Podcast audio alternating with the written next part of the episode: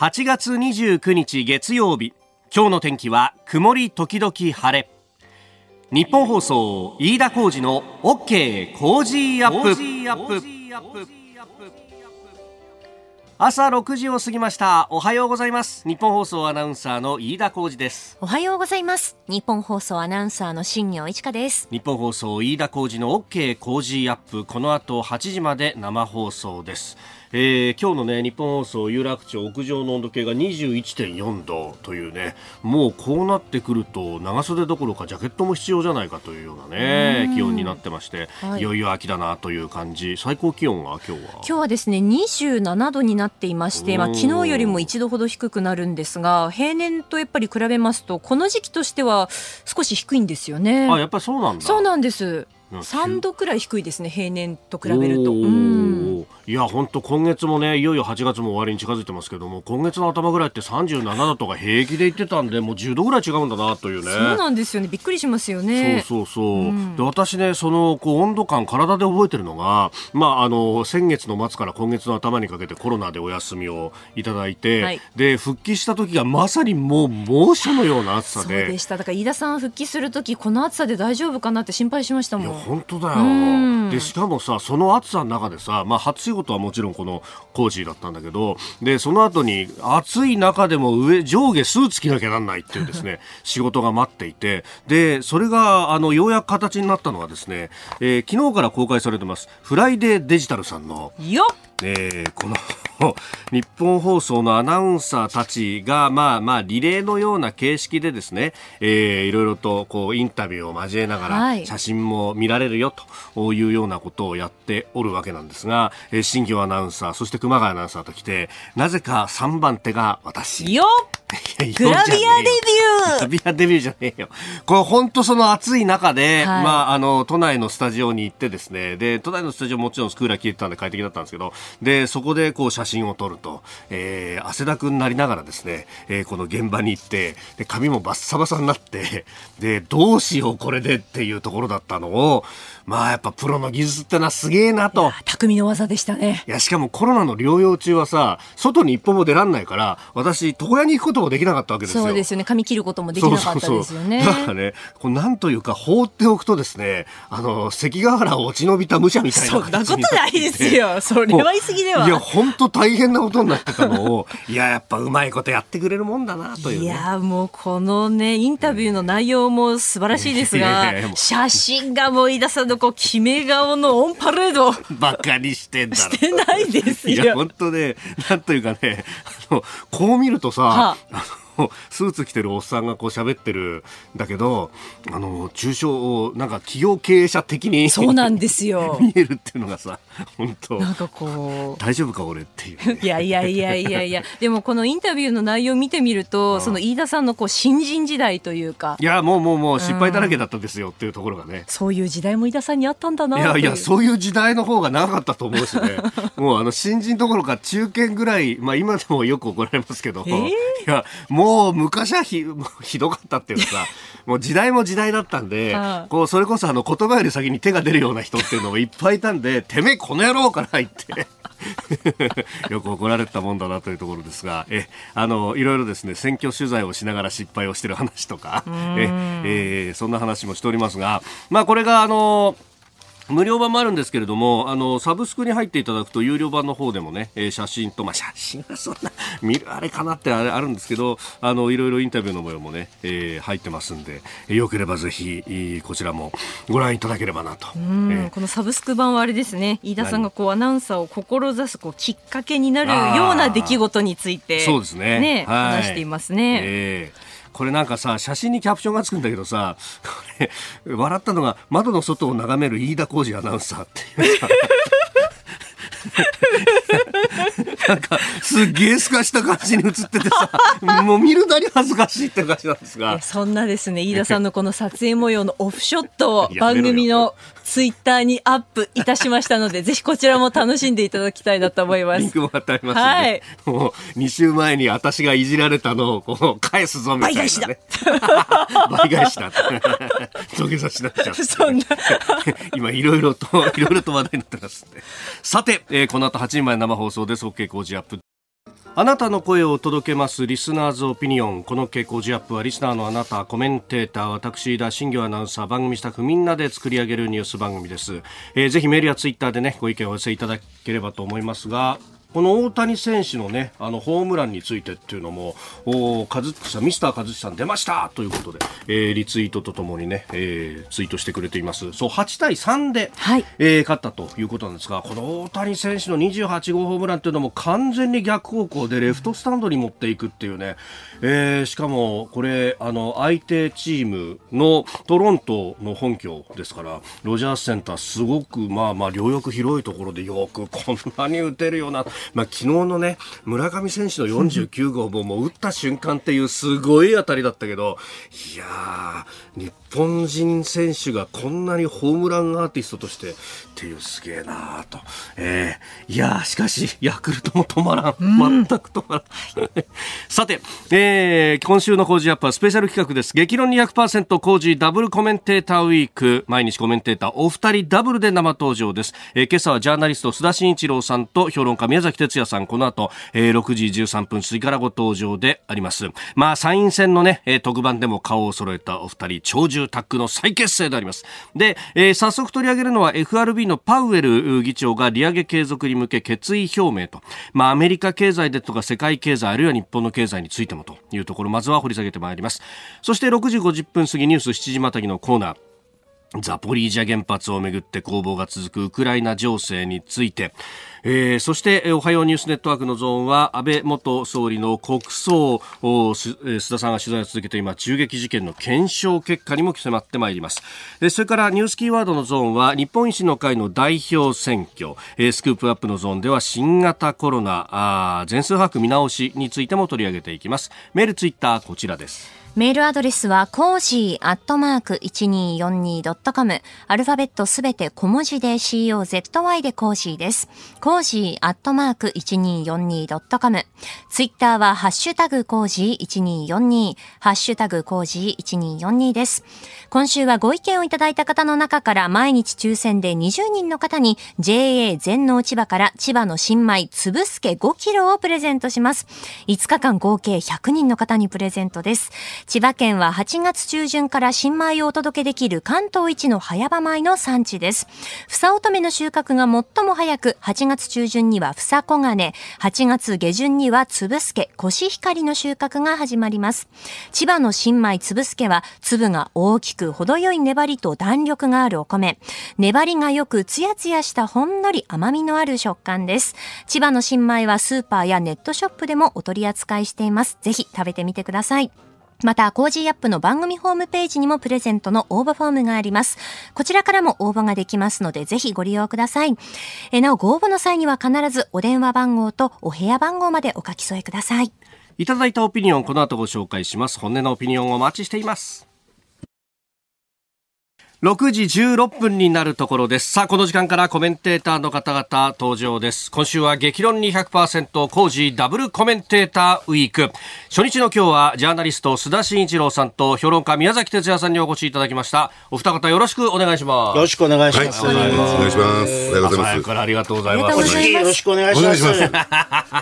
あの、7月10日の参議院特番の時にね、はい、えー、まさにこの座組で。またそれに味を示して。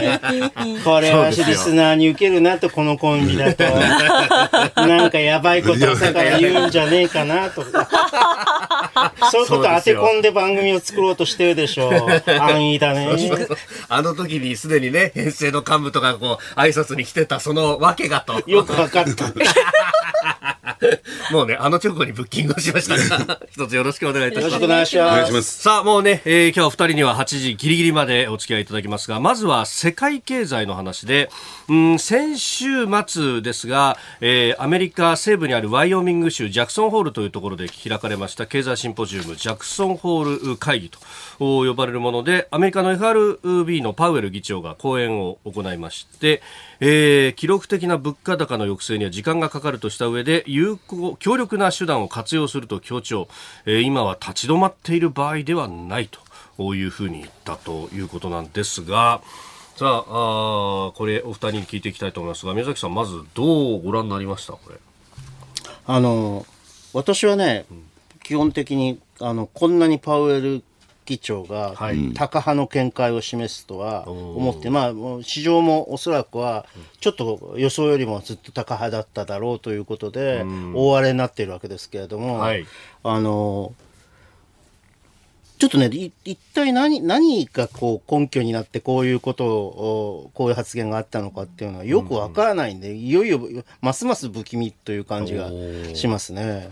あの今はね、えー市場のという話がありましたんで、ダウ平均株価は先週金曜日のお値ですけれども、えー前日より100あ1000飛び飛び8ドル下げたと、えー、3万2283ドル40セントで取引を終えたということで、まあ、パウエル発言を受けてガーンと下げたということもありました。須田さんどういう根拠だと思われますか、まああのー根拠ね、宮崎さん言われるようによくわからないんですけども、いずれにしてもですね、このパウエル議長のはい。市場との対話、あのーに日銀と違ってですね、やっぱり FRB って、その市場の影響を局所にね、えー最小限に、はい。えー回避しながら、こういうふうに金融政策を運営していくのがプロなんですけれども、非常にうまいんだけれども、今回その市場との対話に大失敗したと。大失敗した。あの実はですねアメリカの株式マーケット、上行くか下行くか、下がるか上がるかですね、はい。ちょうどね、その潮目だったんですよ、この26日っていうのは。そう。あそうなんですそねだからみんなこう注目してたわけですええ。よ。だから、上行くね、あはい。の力もあったわけですよ、上がっていく、ね。でところがこの発言によって、どどっと下げたっていうことは、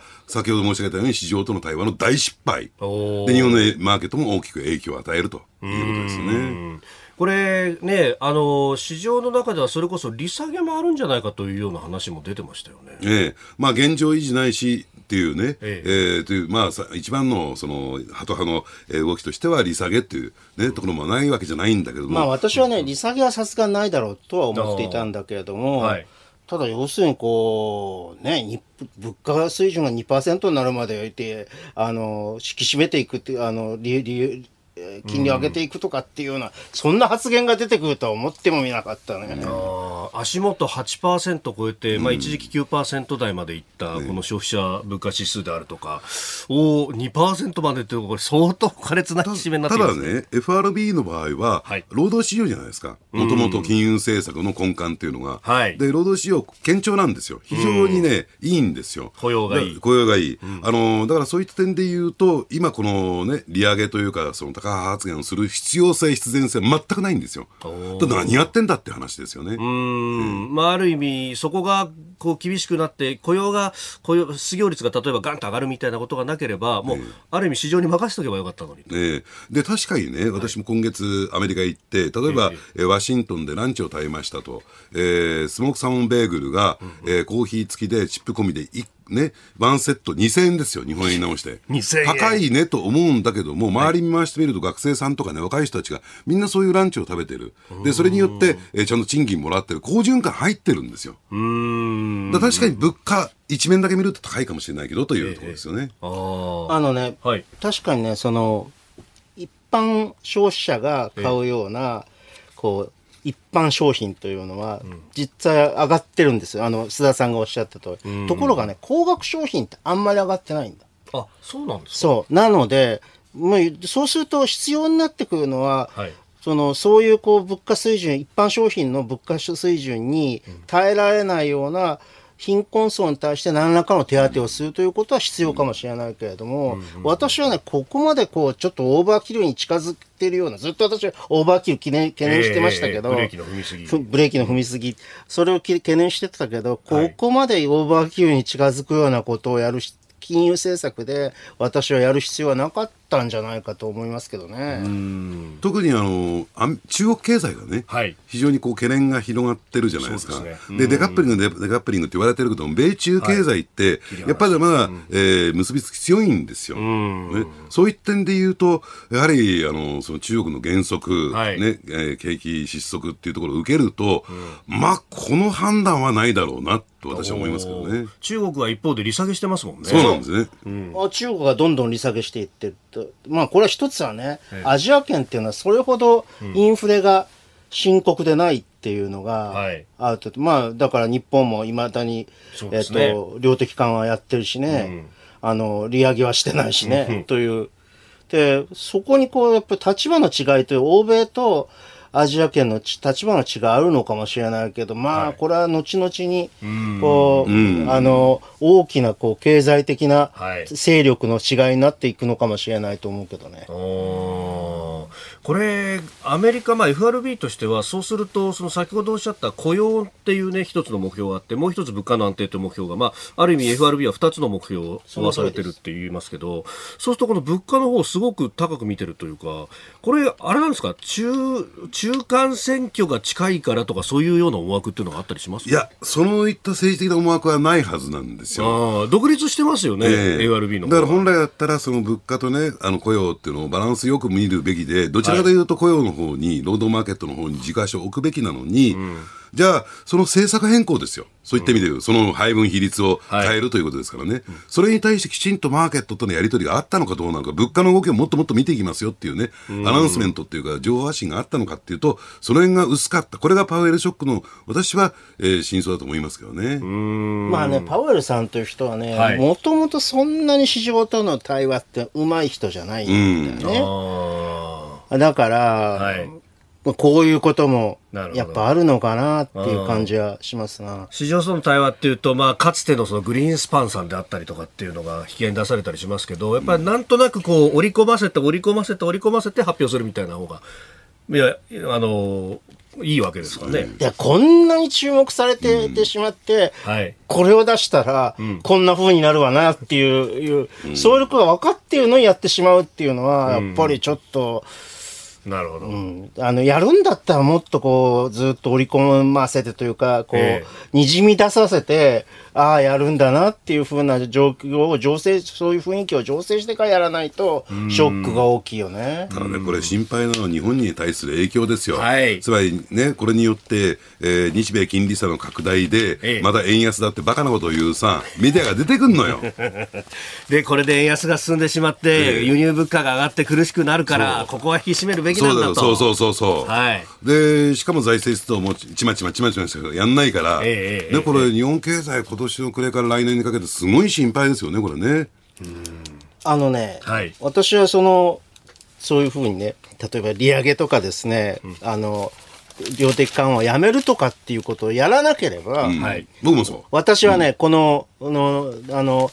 年末から来年の年を、さらには、えーその、お再来年の4月頃にかけて、私は日本経済というのは、極めて堅調に推移していく可能性がある。ただしこれは、来年の4月に日銀総裁が変わって、法って、か、あの、その後の結果として、大きくこう、す金融政策が変わらない限りは、今の、今の状況を続けていく限りはというもちろんですよね。だからこの秋のね、臨時国会での、えー財政出動って言ったらいいのかな、えー。まあ言ってみれば補正予算の規模が、えー注目されるんだけども、全然見えなくないんですよ。最低でも20兆円、普通で30兆円、場合によっては50兆円ぐらいの大規模な財政出動をしないと、やっぱり相当厳しい状況になるし、やっぱり金融緩和だけではね、これ日銀も結論出してるんだけども、はい。景気回復しないんですよ。ただ金融緩和やめてしまったら失速しますからね。まあ、その辺、これね、人事を前にして、なかなかどこまで政策が出るかっていうのが分かりづらくなってますよね。どうですか？この臨時国会に向けて、どういうあのねう。うん私は今は、実は、あの、た、確かにピンチなんだけど、あの、近年稀に見る経済成長も望みゆるようなチャンスというのが、あの、間近に来てると思ってるわけ。あの、日本はね。はい。まあ、ひょっとすると中国も、あの、さらに経済成長に、の局面に入るかもしれないけれども、うんこの2の2国については、はい。そうすると、うーん、そのこう、チャンスだということを認識してっているのか、財政金融当局はというところが、私は気になって仕方がない。ひょっとして認識してないんじゃないかという。いや、ひょっとしてなくて、かなり認識してないんじゃないかと認識してない。そう。いや、だからこの臨時国会の最大の焦点は、はい財政せ、積極財政派と緊縮財政派の綱引き。どっちに軍配上がるんですか？ね、萩生田政調会長、どっちにつくんですか？っていうところが問われてるんですよ。おーまあもう、もう、岸田政権はどちらかというと、まあ、許せば、状況が許せば緊縮に行きたいっていう人たちですかね。いや、そこに引きずられるでしょ、財務省に。うええーん。まあ、萩生田さんはさ、はい。あの、今までの発言を聞く限りでは、割と財政出動に対して積極的ですよな。まあ、その部分が。うん、だから政調会長も高市さんがね、はい。えー交代することは明らかで、ええ。ね、西村康稔がつくのか、ね、今の経産大臣の、はい。で萩生田さんがつくのか、二者択一だったみたいなんだけども、これ、西村さんがついたら最悪だったわけよ。うーん、もう引き締めの方にどんどん舵が切られるぞと。ええ。まあ、あの人もともと頭もなんか空っぽだから、あんまりその辺に対して哲学がないんだ。なるほど。みな皆さんお待たせしました。暴言が出ました。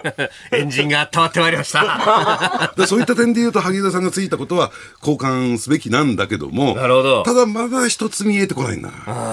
腹の中が。えええーそのあたりもお含めて今日8時までお付き合いいただきます。えー今週は激論200%工事ダブルコメンテーターウィーク日本放送です。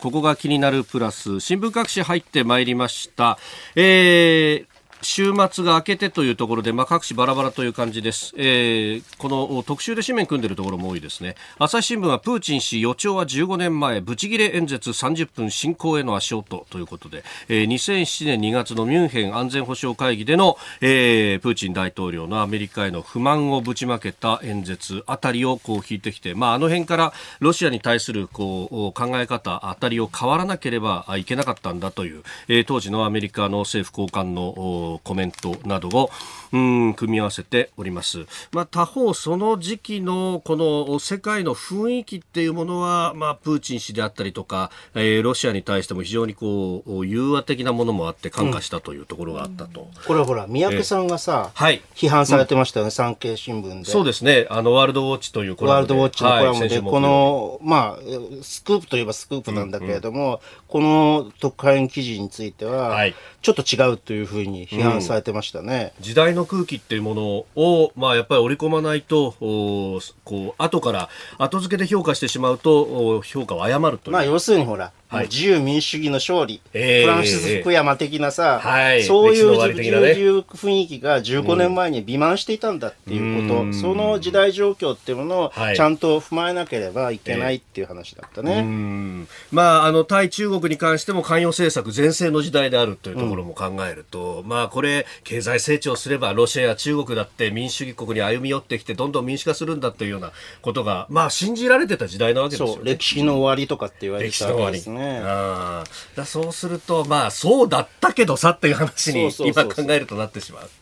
えー毎日新聞はシリア難民送還強行と揺れるトルコ特集記事です。それから、あの、読売と産経は TICAT アフリカ開発会議について、まあ、首脳宣言を採択して閉幕という記事であります。えー読売一面アフリカ開発国際基準で、えー、TICAT 閉幕対中念頭遵守を促進。えー産経は首相アフリカと共に成長中国に対抗持続可能健全な金融とティカット宣言採択し閉幕という記事であります。まあ対中国というところでいわゆる債務の罠と呼ばれる、えーインフラ開発などでガンガン金を貸し込んでそして最終的に返済ができなくなったら借金の方にインフラを取っていくぞとまああー反版とたというう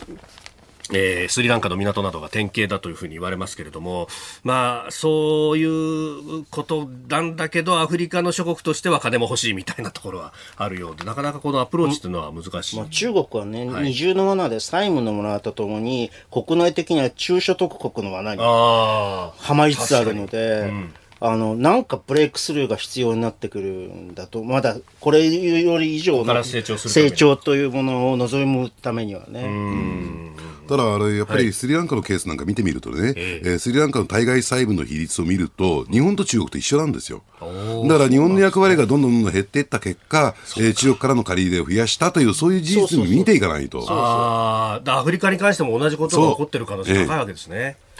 えー以上、お今日の新聞一面を紹介いたしました。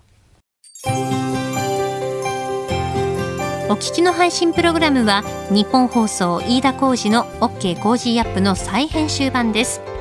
ポッドキャスト YouTube でお聞きのあなた通勤や移動中に最新ニュースを押さえておきたい方放送内容を少しでも早く知りたい方スマホやパソコンからラジコのタイムフリー機能でお聞きいただくと放送中であれば追っかけ再生も可能ですし放送後でも好きな時間に番組のコンテンツを自分で選んでお聞きいただけます。毎朝6時の生放送では登場するコメンテーターの最近の活動はもちろんたっぷりとニュース解説をお送りしています。レギュラーコメンテーターに加えて専門家と随時つないで掘り下げてお送りしています。日本放送のエリア内でお聞きの皆さんラジコラジコのタイムフリーでチェックしてください。ツイッターでは最新情報を発信中。ぜひフォローして番組にご参加ください。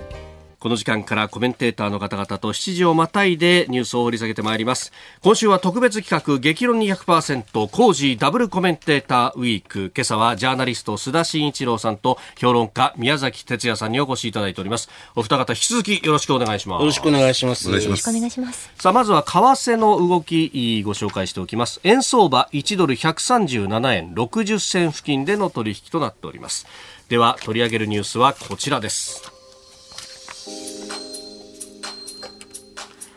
ウクライナ情勢ザポリージャ原発に繰り返し砲撃。ロシア軍が占拠を続けるウクライナ南部ザポリージャ原発では27日も敷地内への砲撃が繰り返し行われました。ウクライナとロシアはそれぞれが互いの攻撃だったと主張。ウクライナの国営原子力企業エネルゴアトムは放射性物質が拡散する恐れが生じていると発表しております。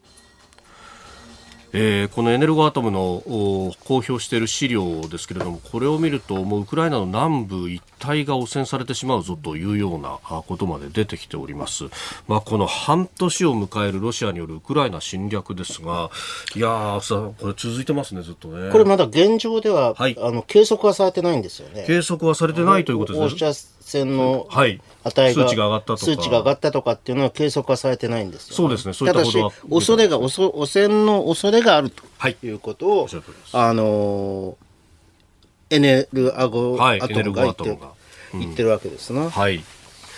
えー、侵略から半年を迎えるというところですが、あー須田さん、どうご覧になります？か、うん。あのーですから、このね、原発をめぐる動きっていうのは、はい。ちょっとまあ特殊要因というのかな、あのー戦時下でですね、こういったケースって過去ないためにですね、はい。これをどう扱ったらいいのかっていうところが扱いかねてるのかなと。だから、えーそういう状況の中で IAEA が調査に入らなければ、先ほど言われたように本当に漏れてるのか、汚染がどの程度進んでるのかっていうのは見えてこないんだけども、じゃあどういう条件下でこの IAEA の調査が入ることができるのか、はい。IAEA で果たして的確なのかどうなのか、その的確性の問題ですよね、そういうところも含めてですね、はい。え何も決まってないっていう状況になるんじゃないかなとね、しかも IAEA のはい。調査員の安全を一体誰が保証するのか。うん。これは当然両軍が保証してくれないと。はい。で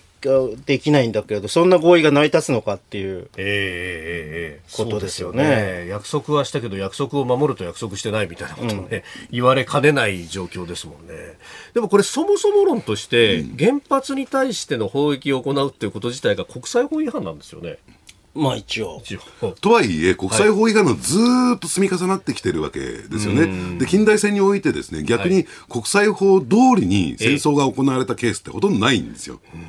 むしろ、よりその国際法違反の度合いがはい。色濃くなっていくっていうのが、こう近代戦ですからね。だからそこを一つ取り出してみても、はい。まあ相手に対するね、まあ、こあのまあ、攻撃っていうのかな、えーまあそれにしかならないってことでしょうね。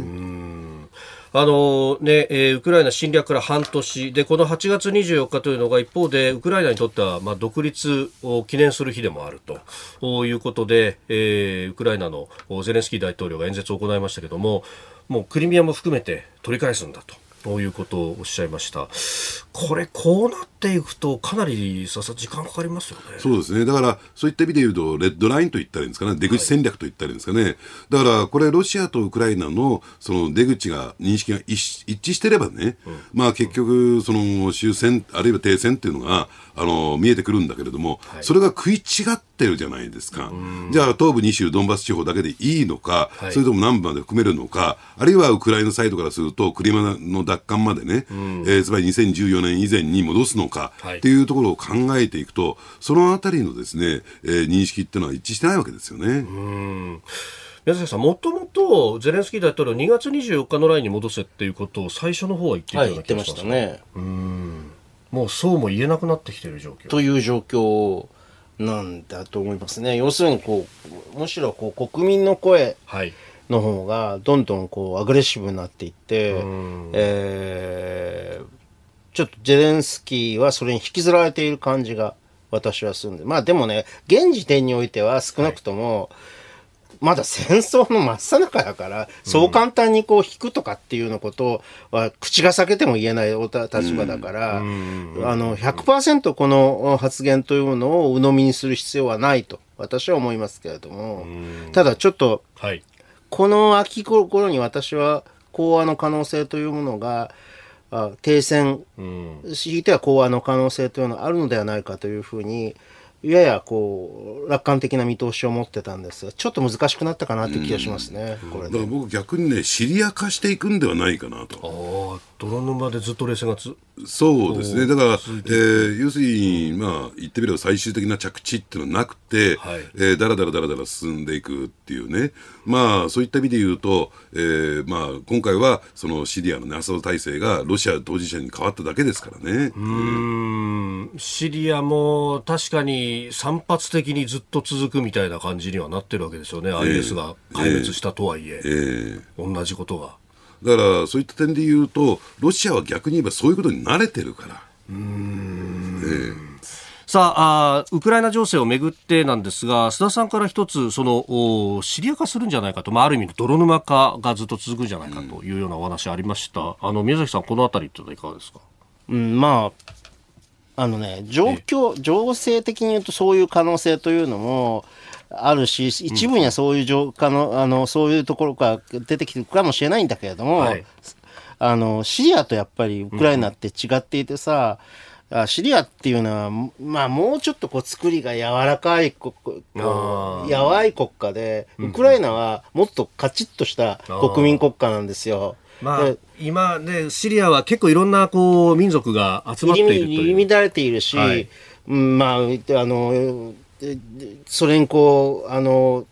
上書きするような形ええ。でイスラム主義とかいろいろなものがあるから、なかなかね、あの、難しいところあると思うんだけれども、あの、ウクライナとシリアっていうのが、をアナロジカルに捉えるというのは難しいところがあると思うんですけれど、うん。まあ、ある意味、プーチン大統領はそのシリア的なこう死に滅裂感みたいなものっていうのが、ウクライナでもこう例えば中にいるロシア系の人たちとか、こう分断が可能だと思ってこう言ったところはあるかもしれませんが、今の世論調査見てると、むしろ団結したっていう感じがありますね。うん、ただ、その一方でね、ええ。やっぱりあのどうなんでしょうね、例えばこれがね、ウクライナ、ロシアが、はい。じゃあ、その停戦にね、えー臨んだとしても、関係諸国、周辺諸国を含めて、それを許してくれるのか、そういう環境にあるのかどうかっていうことですよね。で、これで、だって、えーまあ、あの逆に言えばですね、軍事資金ね、お金の問題、えーこの資金援助、あるいは武器の援助、えーこれが途絶えてしまえば、ウクライナはやっぱり最悪の条件でね、停戦のを応じなきゃならないかもしれないけども、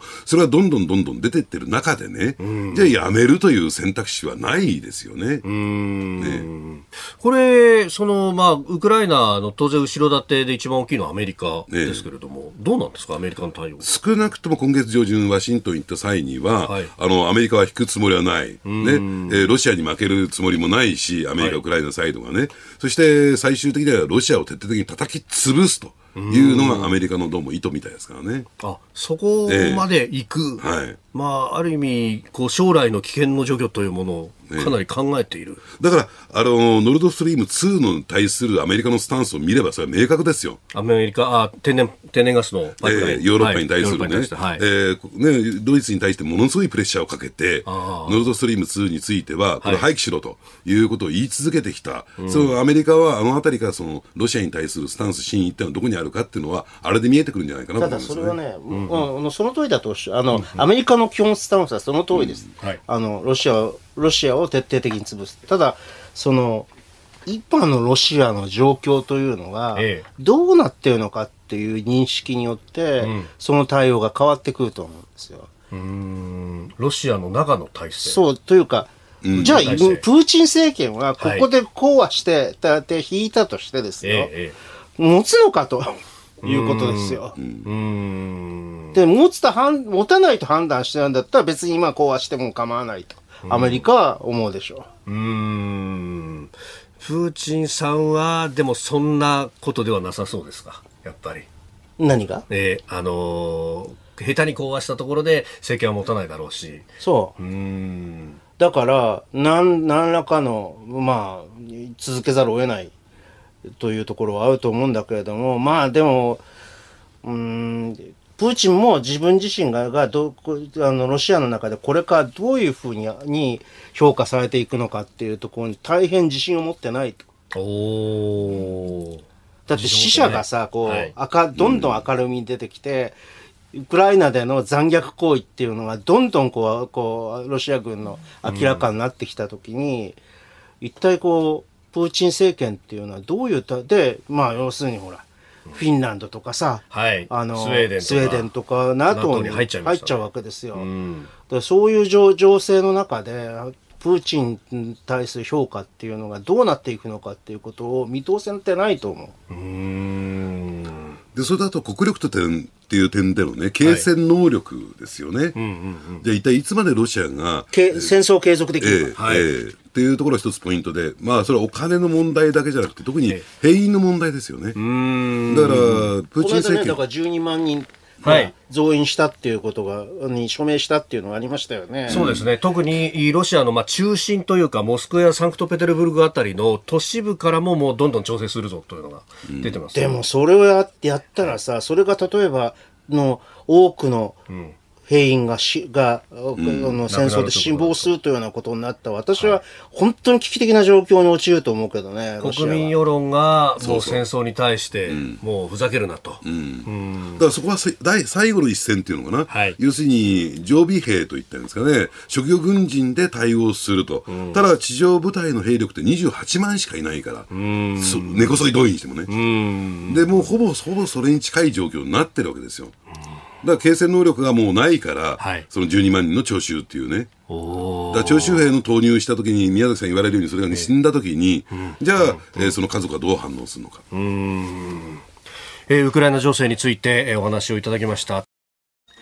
おはようニュースネットワーク。この時間取り上げるニュースはこちらです。安倍元総理大臣の国葬、経費およそ2億5000万円の支出を閣議決定。9月27日に東京日本武道館で予定されている安倍元総理大臣の国葬について政府は26日今年度予算の予備費から経費として2億4940億円あごめんなさい2億4940万円を支出することを閣議決定しました。各省庁に弔意の表明を求める閣議了解は見送っております。え公式に招く参列者の規模は最大およそ6000人とされていると、えーこの予備費から出すということについても、まあ、賛否が上がっているというところですがさあ宮崎さんどうご覧になります？あのー一瞬ね、はい。あ、安いなと 思いませんでした？思いました、思いました。はい。ね私は10倍ぐらいかかるだろうと、25億ぐらいかかるだろうと思ってたんですけれど、意外と安いって、まあ、蓋を開けてみると、要するに警備費とかが、ええええええ。あの、要するに警察官の人件費とかが入っていないとうん。いうことで、まあ、この値段になったということで、まあ、ひょっとすると警察官全体は発表しないそうですけれども、ええ。ーっと、警備費なんかを計上すれば、おまあ、やっぱり25億ぐらいにはなるかもしれないというような感じですよね。だから、あれですよね、まあ、はい。国葬に対する規定がないからね、ええまあ、これを要するに行政府の裁量で行うっていうことに関しては、何の違和感もないんだろうと思うんですよ。で、加えて予備費で、そもそも予備費ってこういう時に使うものですからね、事前にですね予算、えー予算案を審議している、編成しているときに、はい。じゃあ来年この人が亡くなりそうだから、そんなえー予算計上ができないんだから、予備費でやるのは私は適当だと思う。ただ、要するにそれに対する賛否、これについては意見が分かれる。でも、賛成100%、あるいは反対100%ありえないんだから、これも行政府の裁量権で行うっていうのは適切なのかなと。ただ、唯一一点言うとするならば、はい。ちゃんとあの国会でのね、ええ。えー説明を果たすべきじゃないかなと。要するに国会審議っていうはっていうよりもですね、えー国会を開いて、えーこういう形で、えー行政府としてね、はいえー国葬をやりますよ。予備費をこういう形で使いますよという説明、その賛否は問わなくていい。説明をする必要はあるんだろうと思いますね。うんそのための何か閉会中審査なりをやるやればいいことそれですんなりいくと思いますけどね。うん宮崎さん、これやっぱりやりたくないっていうのは、そのまあ今、支持率も起こってきている、う統一教会の話とか、その辺をやりたくないっていうのはあるわけですかね？まあ、おそらくはね、その、国葬に対する反対する声っていうのは、基本的に、あの、まあ、いろんな要素はあると思うんだけれども、あの、これはね、こうあの、きちんとしたね、法的根拠がないとかっていう議論から、意見から、その、お様々にあると、理由はあると思うんだけど、やっぱり統一教会問題っていうのは影を落としていることは間違いないだろうと思うんですよね。この話、その内閣改造をやるにあたって、それがああのお盆前にっていうのの、まあ、理由としても言われていましたけれども、改造の狙いはそうなってくると、ちょっと外れちゃったってことになりますか？ただ外れたんだけども、自民党の党内事情ね、だから、えーかつてのですね小泉純一郎政権以降ですね、はい。組閣っていうと、特に大臣の場合ね、副大臣、政務官違うんだけど、大臣の場合は、あの官邸の一本釣りが多かったんですよ。だから、その身体検査をきちんとやって、その問題が起こった時に、えー官邸が責任を負うという仕組みだったんだけども、はいそれをやらずに、ほぼほぼ今回はですね、ええ各派閥の推薦なんですよ。昔のやり方やり方昔のやり方。それはどういうことかというと、要するに身体検査は派閥でやってくださいねと。何か問題が起こった時は、派閥が責任を負ってくださいねということで、はい押し付けやがった。ところが問題なのは、はいかつてと違って派閥がそれほどのこう、心身、身体状況というものを把握する能力が、かつてはむちゃくちゃあったんだけど、今なくなってるんだよ。そこにも、にこう時代の変化というものを見極めていなかったという。ほー。えそうすると、派閥もそんな責任を負えないし、かといって内閣は、いや、派閥の話でしょってなっちゃう。それでもう一点言っておきたいのは、ええええ。やっぱりね、はい。あのー各議員との、各議員と旧統一教会とのね、はい。関係性ですよ、ええこれを徹底的に調べるっていうことは相当ハードル高いのよ。だから茂木幹事長逃げたんだ、最初。これは他の政党は、要するに党の責任でやりやりましたよね、調査を。そうですね。で、はい各。個人個人がちゃんと調査して、ええ要するに関係性を出しなさいという形で丸投げした。うーん、各個人の議員たちに。で、はいそだから、この濃淡っていうのかな、ええその、とりああの、対応の仕方に差が出てきちゃった。で、仕方がなくて党が引き取ったじゃない。遅いんだ、これ。うーん。判断が遅すぎ。なるほど。幹事長の。うーん結局、まあ、そこでこうずるずるずるずるとこう、まあ、メディアのお報道などもお長引くってうん幕引きがいつまでたってもできない状態になってます、ね。まあ、だから、だからさ、その、内閣改造を前倒してやってたでしょ、はい。あれで一応岸田政権としては、ええええあの、幕引きができると思ったわけですよ。ところが全然幕引きにならなかったという、はい。この読み違え。それからね、ずっと私はね、はい。この問題に関して、えー岸田政権は読み違いを、世論に、世論にの読み違いをしていると。いうふうな気がしてしょうがないんですけどね。まあ、失敗に失敗を重ねてますよね。ただ、やっぱりね、その、統一、旧統一教会との関係性っていう点で言うと、はい要するにやっぱり選挙でのね、ええ協力、はい。これをね、チェックするってのは相当難しいんですよ。どうしてかっていうと、あのね、旧統一教会サイド、取材をずっとしていくと、と旧統一教会サイドにも取材したんだけども、はい要するに彼らはですね、手伝うにあたって、えーその旧統一教会であるとか家庭連合であるということは言わないんですよ。おーね。えー当事者に対してね。はいで、1年ぐらい前から、で、選挙に関してはプロだから、何やるかって個別訪問なんですって。ほだからこの人を応援してくださいみたいな形でやっていく。で、しかも、その大体半年ぐらい前になると、投開票日の半年ぐらい前になると、はいえー警察が選挙違反の内定調査に、捜査に入るから、ええその時はさーっと潮を引くようにいなくなる。で、それが一段落した段階でまた入ってくるっていうね。非常にですね、その辺は、あのープロフェッショナルな手口なんですよ。で、そうするとね、それが、例えば県議、市議会議員、あるいは後援会サイドから連れてこられたりすると、はい。要するに議員個人、候補者個人はですね、そこできちんと把握してないんだね。ただまあさ、はい。それをこう統一教会の信者はい。なり審判なりの、だということを知らなければね、議員、議員が、、はいや秘書とかが知らなければ、それはまあそれで仕方がないという感じ。むしろここででやるなのは知っていて、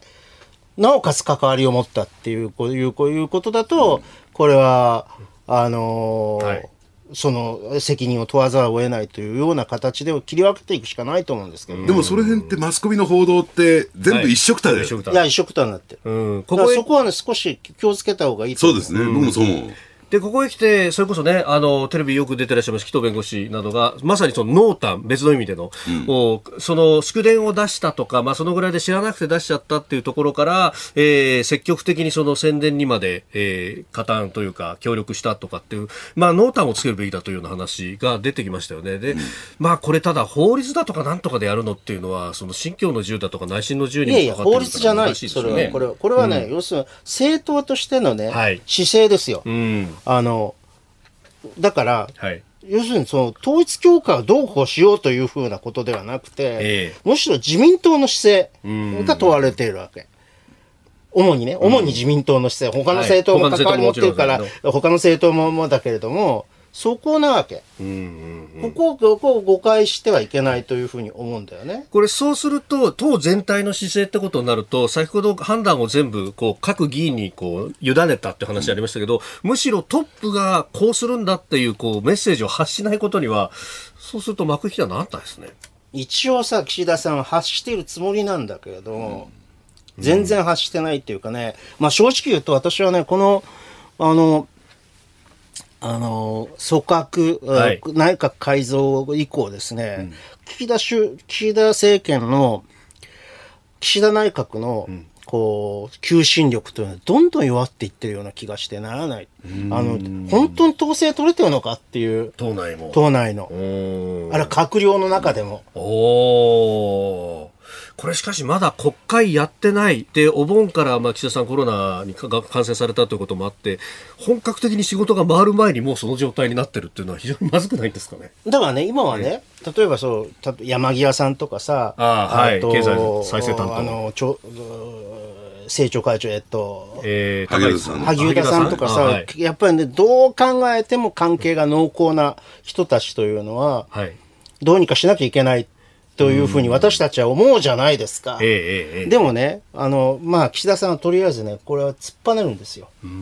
で、突っぱねてどこまで突っぱねるかっていうと、はい。これは国葬まで突っぱねるわけ。ああ。だから国葬までは、どれほどと支持率が落ちても、まあ仕方がないと。うん。で、国葬で果たして反転できるかどうかというところに彼は全てをかけてる。ただまあ、臨時国会で手ぐすで引いて待ってますからね、野党が。そうですよね。それをしのげるかどうかでしょう。そう。で、国葬がかでさ、支持率が上がるかどうかってまだやったことないんでから、経験がないんで分かんないんですよ。誰もわからない。そう。以上、おはようニュースネットワークでした。さあ、そしてここで番組からのお知らせですはい。今週1週間のコージーは特別企画です。題して、激論200%工事ダブルコメンテーターウィーク今回は毎日コメンテーターがお二人ダブルで6時台前半からの生登場です。初日の今日はジャーナリストの須田慎一郎さんと評論家の宮崎哲也さんが出演中です。まさにコメンテーター界の長寿タッグがご好評にお答えして再結成であります。明日火曜日は中央大学法科大学院教授で弁護士の野村修也さんと青山学院大学客員教授でジャーナリスト峰村健二さん。ジャンルは違うまさに異種格闘技戦。しかし二人とも忖度は一切ありません。腕を回しながらの登場です。あさって水曜日は数量政策学者の高橋洋一さんと東京大学先端科学技術研究センター専任講師の小泉優さん。初対面のインテリジェンスモンスターが二人、どうだこの二人、ありと猪木か、どんなケミストリーが9月1日木曜日は明治大学教授で経済学者の飯田康之さん、そして前日本銀行政策委員会審議員の片岡剛一さんが番組初登場そうです。日銀帰りのあの男が工事初参戦であります。リフレ兄弟のコンビプレーを聞き逃すな最終日2日金曜日はジャーナリストの佐々木俊直さんと自由民主党衆議院議員の平正明さん。激論が赤く燃える炎なら、この二人の炎は青く燃える冷静な炎。日本のデジタル化をテーマに、世界からキーパーソンが緊急参戦です。さらにプレゼントは千葉の美味しいお米、お米100人の方に大放出です。これは新米です。そして朝6時40分過ぎからの朝ナビには、落語界の荒帽子。春風亭一之輔師匠が毎日登場。黒木瞳さんとのドリームマッチであります。今週1週間、リングサイドをもといラジオの前でできることならばライブ、生で2時間がっつりとお楽しみください。よろしくお願いします。今朝はジャーナリスト須田慎一郎さん、評論家宮崎哲也さんとお送りしております。引き続きよろしくお願いします。よろしくお願いします。続いて教えてニュースキーワードです。日本維新の会松井一郎代表の後任を選ぶ日本維新の会の代表選挙が27日土曜日に投開票され馬場信之共同代表が新たな代表に選出されました。共同代表には大阪府知事の吉村博文副代表が指名されております。日本維新の会としては初めての代表選挙ということで馬場さんだけでなく足立康衆議院議員と梅村瑞穂参議院議員、えー、3人が立候補しましたが、まあ、馬場さん大差で新代表という形になりましたね、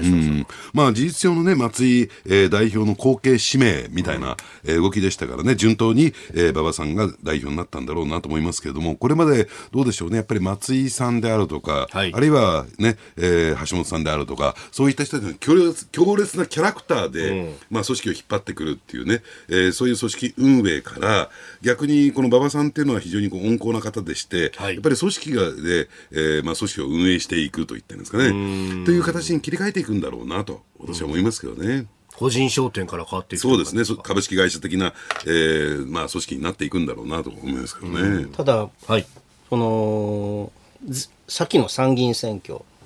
の選挙っていうのは基本的に馬場さんが主導したわけですよね。うん、でまあ思ったほど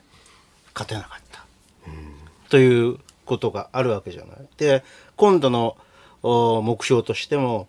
要するに大阪以外のところで倍増させたいという目標を掲げていらっしゃるんですけど、うん、どうですかね？うん、あのだから例えば、ね、京都というねちょっと特殊な地域で、はい、えー、福山、えー、前立憲民主党幹事長が、うん、えー、出たところそこに対して公募した新人を立てたんですよ。はい、でこれが相当いい選挙戦繰り広げましてね、うん、えー、ギリギリのところで、えー、福山さん当選というところになったんだけどもあれを見るとですねやっぱり維新の強さっていうと、県議、府議、あるいは市議クラスの活動量がものすごく大きいんですよ。自力があるんですよ。だから確実にですね、大阪以外のところにも、まあ、その影響っていうのかな。ただね、えー、京都の私はね、あの、選挙区に関してはかなり取材したんで、知ってますけど、あれはね、前ほら、選挙特番でも言ったけど、公明党支持層が相当維新の候補者を、あの、に票を入れたんだよ。うん、でそれでも勝てなかったっていうのの方がむしろ私は、あのやっぱ福山、はい、あの結構強いなっていう感じが福山氏強いなとまあ福山氏は共産党が、あの支持したんだけどね。なるほど。でも、そう考えると、その自力の部分で言うと、今度、統一地方選挙が来年の春ありますよね、はい、ここに向けてっていうことになってきますか？いやだからもともと先ほど申し上げたように、はい、維新の会の強さっていうと、やっぱり地方議員の強さなんですよ。だから、あのー、なあんまりね他の党では馴染みのない共同代表。でこれはまあ事実上のナンバー2ではあるんだけども代表が国政国会議員だった場合には、はい、共同代表には、えー、地方議員地方の首長がつくというね、そういう立て付けになってるわけ。で代表が指名をする。だから、えー、前回はは松井さんが代表だったから共同代表が馬場さんということになって、はい、この、えー、維新の体制っていうのを考えていくとやっぱり地方議員地方の首長の力っていうのは相当強いんですね。だから、そだからこそ、えー、選挙ともなるとね、府議、市議、県議が動き始めるっていうのがあるんだけども、じゃあそれが、えー、統一地方選挙でどのぐらい勢力を拡大できるのか、はい、これが次の国政に私は間違いなくつながっていくと思いますけどね。うんまあ、関東でいうと、まあ、神奈川、松田さんがあ参議院選挙は維新の会から出て、うん、えー、当選しましたけど、まあでも神奈川むしろ松沢という名前の方が、維新というよりも松沢という名前で当選したという。元県知事ですからね。そう、県知事だからね。で、東京はっていうと、まあ、やっぱり厳しかった。まだまだそういう意味で全国展開まではこれからってことになりますか？ただその3年前の参議院選挙では、はい、東京選挙区とその東京の比例、ねから一人ずつ取ったんだから。そういった点で言うと、要するに、まあ、ギリギリのところに乗っかってるんだろうなと。では、これから上行くのか下行くのかっていうところが、うん、えー、馬場さんに問われてるところだと思いますよね。だから、馬場さんってね、はい、私、まあ一つだけ言うとですね、ええ、どんなに維新の会がスキャンダルにまみれて逆風が吹いても、うん、唯一当選できる国会議員って馬場さんなんですよ。それだけ選挙強いのよ。だから選挙戦の表表裏って全部知り尽くしている人だから、ええ私は、だからそこに私は松井さんが目をつけたんだろうなと思いますけどね。国政選挙のね。国政選挙、うん。で一方で、えー立憲民主党も執行部を刷新しました、まあ、泉代表は留任という形ですが、えー幹事長岡田克也さん政調会長長妻昭さんそれから国会対策委員長は安住淳さんという名前が出てきております。この顔ぶれ見て、えー宮崎さんいかがですか？まあ、一言で言えば昔の名前で出ています。そうそう以上。以上以上。大口さんとかね。そうですね選対委員長大口洋さんだから誰がリーダーシップを取るのか全然わかんないじゃないですか。あみんな俺が俺がみたいなね。で、え今までは泉、えーそして代表代行の大阪、はいそして幹事長の西村智奈美がええスリートップだったわけですよね。んもうなんか全員トップみたいな感じになってらっしゃって。うーんだから泉さんの埋没感たりは凄まじいものがあるね、これね。ああ、まあ報道によってはね、もう岡田さんの、おね、政権じゃないかみたいな話もありますが。ああ、そうそうそう。はいそんな感じ。続いては、ここだけニューススクープアップです。この時間、最後のニュースを、スクープ新型コロナ患者の全数把握見直し、全国一律での導入を検討。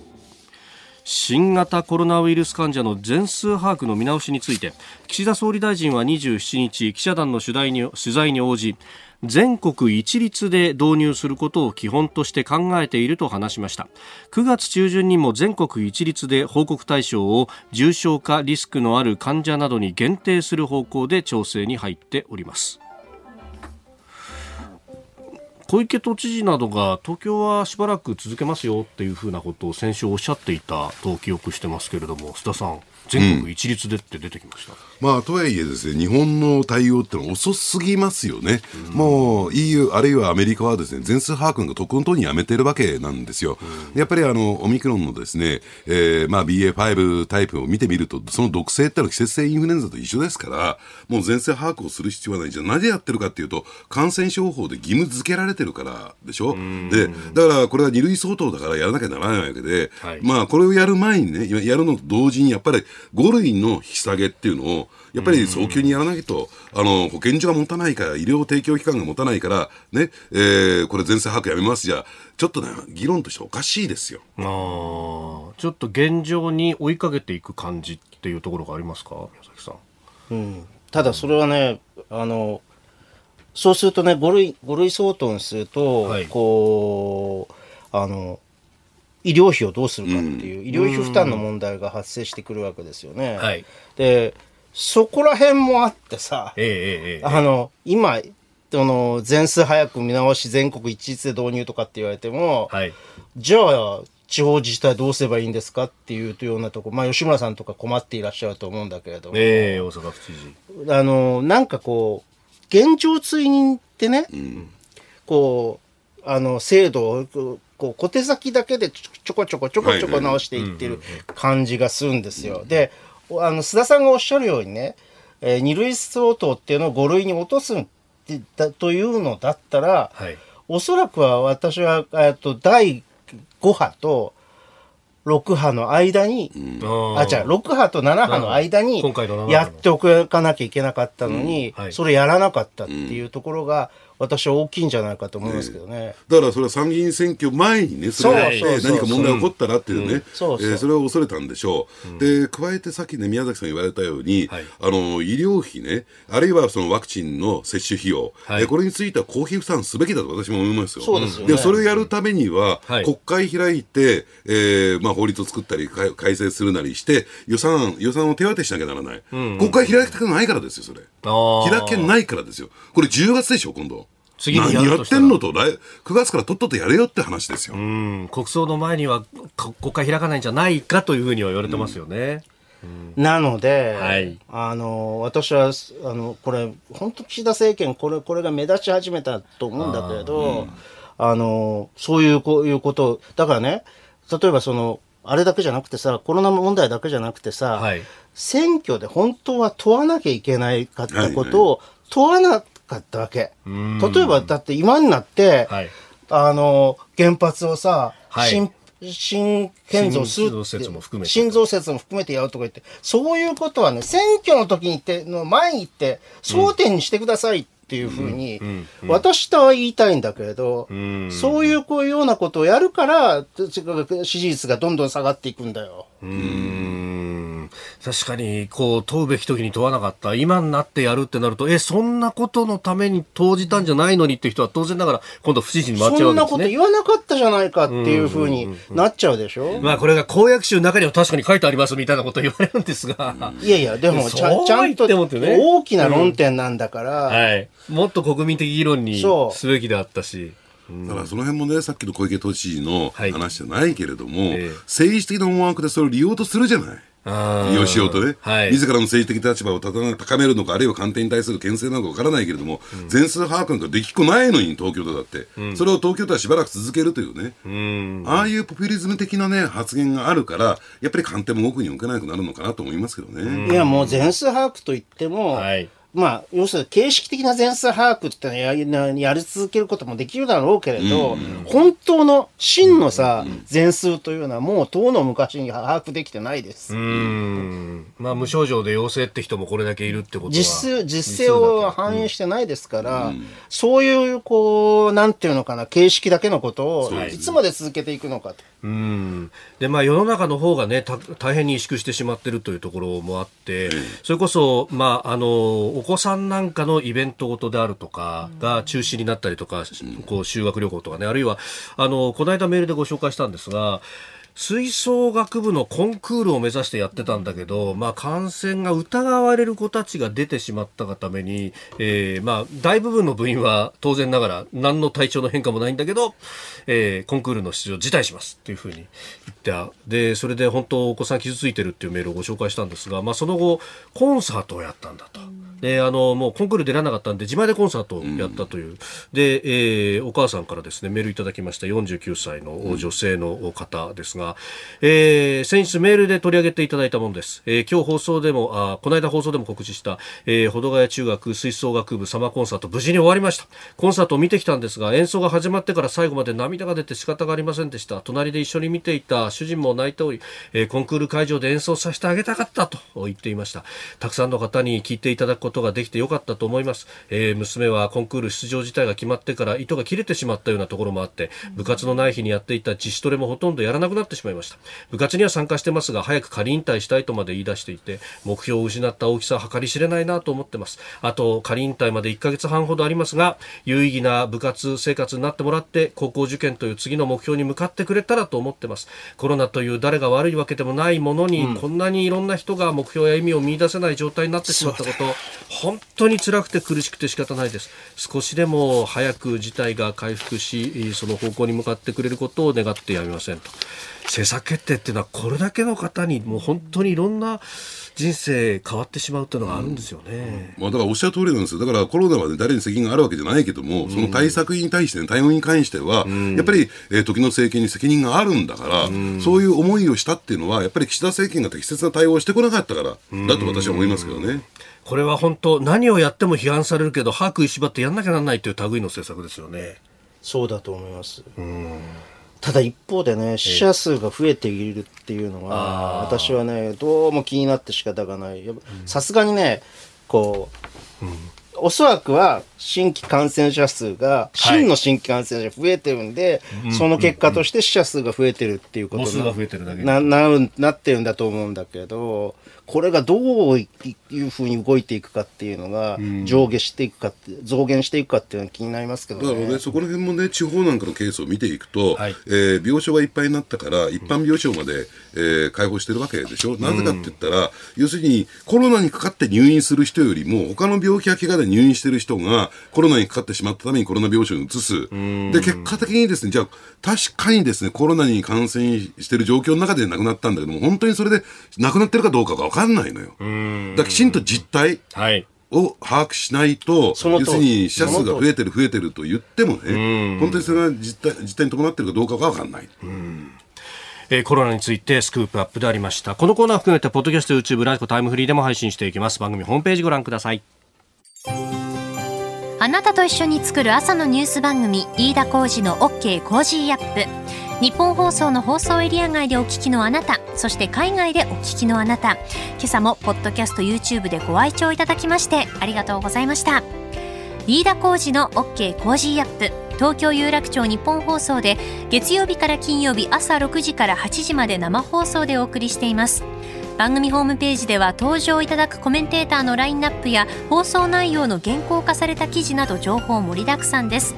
また公式ツイッターでは平日は毎日最新情報を配信中。ぜひチェックしてみてください。そしてもう一つ飯田浩二アナウンサーが「夕刊富士」で毎週火曜日に連載中。飯田浩二の「そこまで言うか」こちらもぜひご覧になってください。忙しい朝そして移動中ニュースを少し深く知りたい時ぜひ AM、FM、ラジコはもちろん日本放送のポッドキャスト YouTube でお楽しみください。